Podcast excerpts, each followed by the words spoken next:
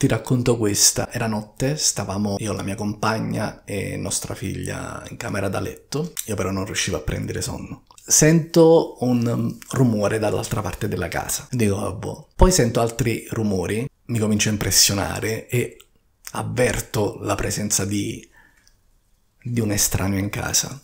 A quel punto scatta un po' d'orgoglio, senso di protezione, di responsabilità nei confronti di una figlia, no? Allora che faccio? Sveglio la mia compagna e le dico non ti impressionare, però secondo me c'è qualcuno dall'altra parte della casa.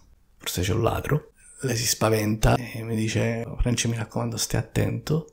Le dico vabbè sto attento, stai attenta tu perché cioè ti ho svegliato, vai, vai a vedere tu. Io sono genitore, pure tu sei genitrice. Quindi la responsabilità va condivisa. Io resto qui, dove a controllare.